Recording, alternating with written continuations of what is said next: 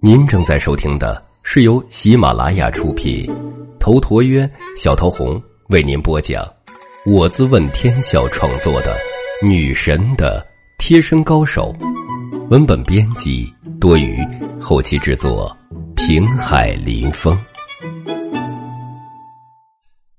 第三十一集，狠辣少主。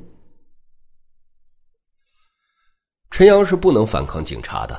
因为这儿是国内，这里是讲法治的，一旦自己进行反抗，那家底就再也不清白了，便也无法好好保护林清雪了。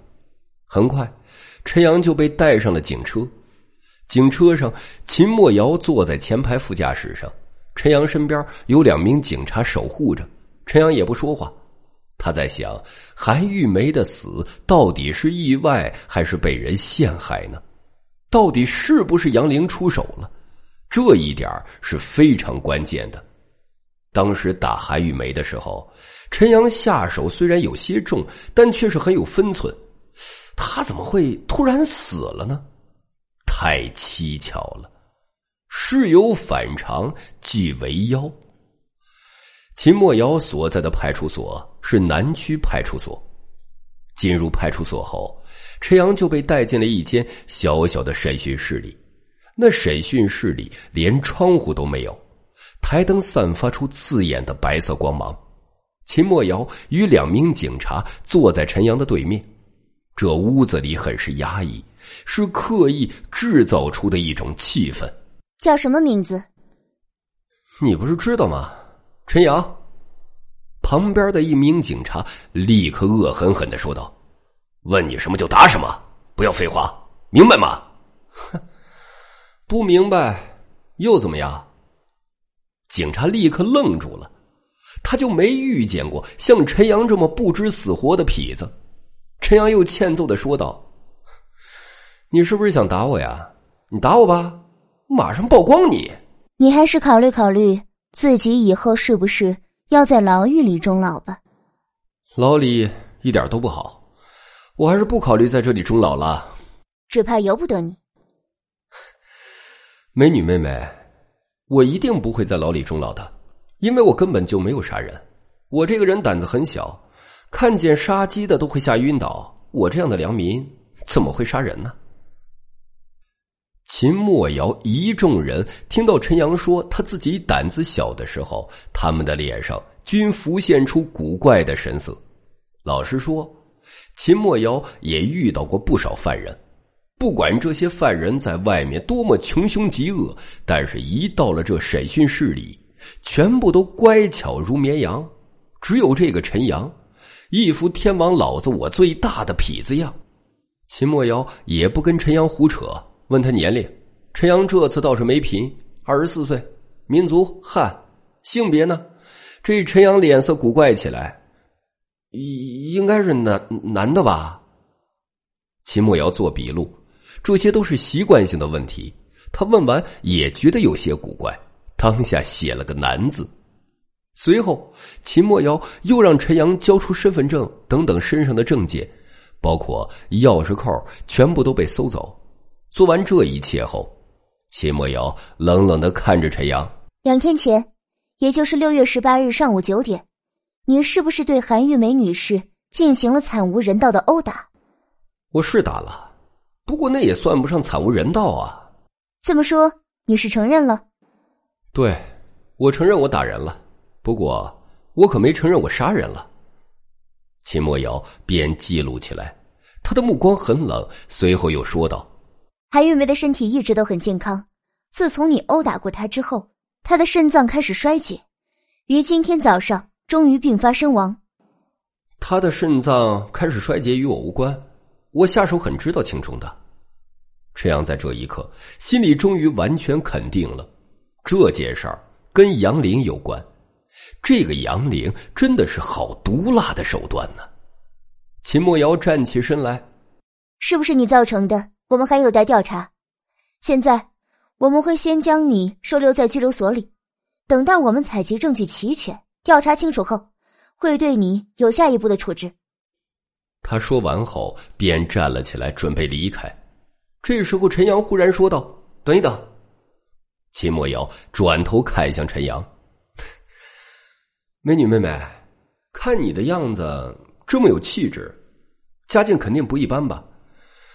你明明可以有更好、更优越的发展，为什么要来基层做个小队长啊？”这跟你没什么关系吧？我懂了，你一定是很有正义心肠的人。你想惩恶扬善，做警察是你的梦想。我说的对不对啊？秦墨瑶眼中闪过一丝诧异，还别说，真被陈阳说对了。他的父亲是林氏的市委书记，家里都是官宦世家。他如果想有更好的发展，完全可以去一些有发展前途的机关单位里磨练，可这些他都不喜欢。他想做一名充满了正义感的警察。陈阳看人是非常准的，他又说道：“所以，美女妹妹，你是格外痛恨像我这种打女人的男人的，对不对啊？”秦墨瑶眼里流露出毫不掩饰的痛恨，说了一个“对”。那你也一定不会冤枉任何一个好人，对不对啊？当然。那么，我希望你能去好好的查一查韩玉梅到底是个什么样的人。秦墨瑶看向了陈阳：“你的意思是，韩玉梅该死？即便是她该死，你也没有这个权利来处死她。”你不要激动嘛。韩玉梅已经死了，我不大喜欢说死者的坏话。之所以要你去查查，是想让你知道，并不是我丧心病狂要打他。另外，他到底是不是因我而死，我相信很快就会水落石出。秦墨瑶深深的看了一眼陈阳，却没有说别的话。随后，他离开了审讯室，而陈阳则被直接带到了拘留室里。且说林清雪与唐青青很快也就知道了这件事情，他们第一时间赶到了南区派出所。两女提出要见陈阳，但是却被拒之门外。无奈之下，林清雪去求自己的姨父，他的姨父就是官场中人，如林清雪有要求，他自然要满足。于是，在半个小时后，林清雪与唐青青如愿见到了陈阳。陈阳被铐了手铐，在两名警察的押送下来到了隔离室里。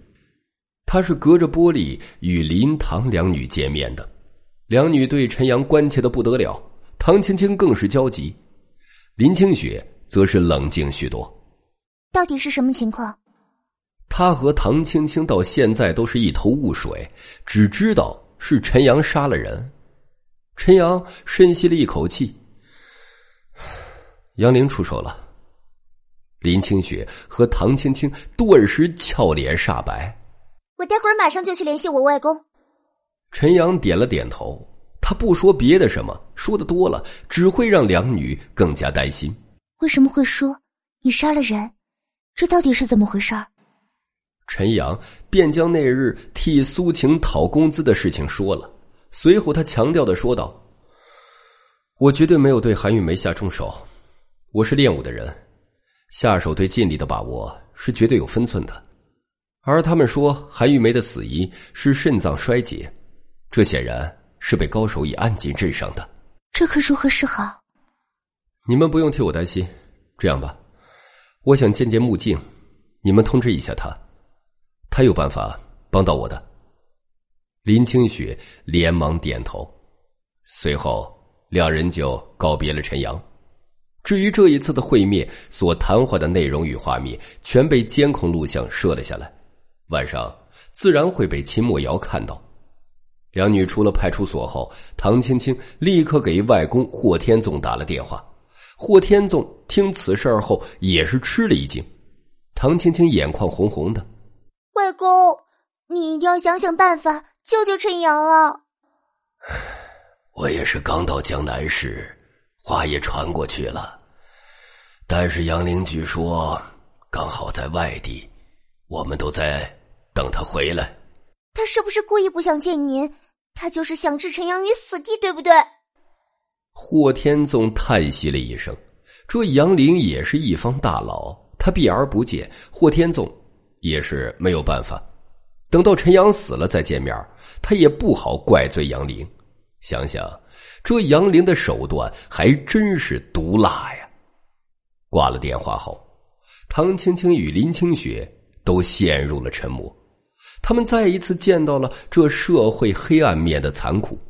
这些人可以将法律、社会、人命玩弄于股掌之中。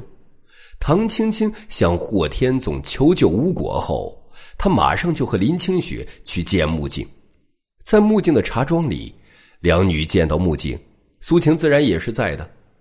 当苏晴和木镜听说陈阳被抓进了派出所，都是吃了一惊。尤其是苏晴，在听到韩玉梅死了之后，她的脸色是一片煞白。这一瞬，他犹如五雷轰顶。他知道这一次陈阳肯定是完了，死了一个人，这得多严重啊！木姐，陈阳说：“只有你才能救他，请你务必要帮忙。至于需要我们配合什么，你只管开口。”哼，这件事很显然是杨林布的局，杨林下了死心，想要陈阳的命。就连霍天纵老前辈都没有办法，我又能有什么办法？我是没有办法，不过这不代表陈阳没有办法。他指明了说我有办法救他，想必是想见我，需要我给他办点事情。这样吧，我先去见见陈阳。穆总，我和您一起去。本集已经播讲完毕，感谢您的收听。喜欢请订阅此专辑。更多精彩内容，喜马拉雅搜索“头陀渊讲故事”。谢谢。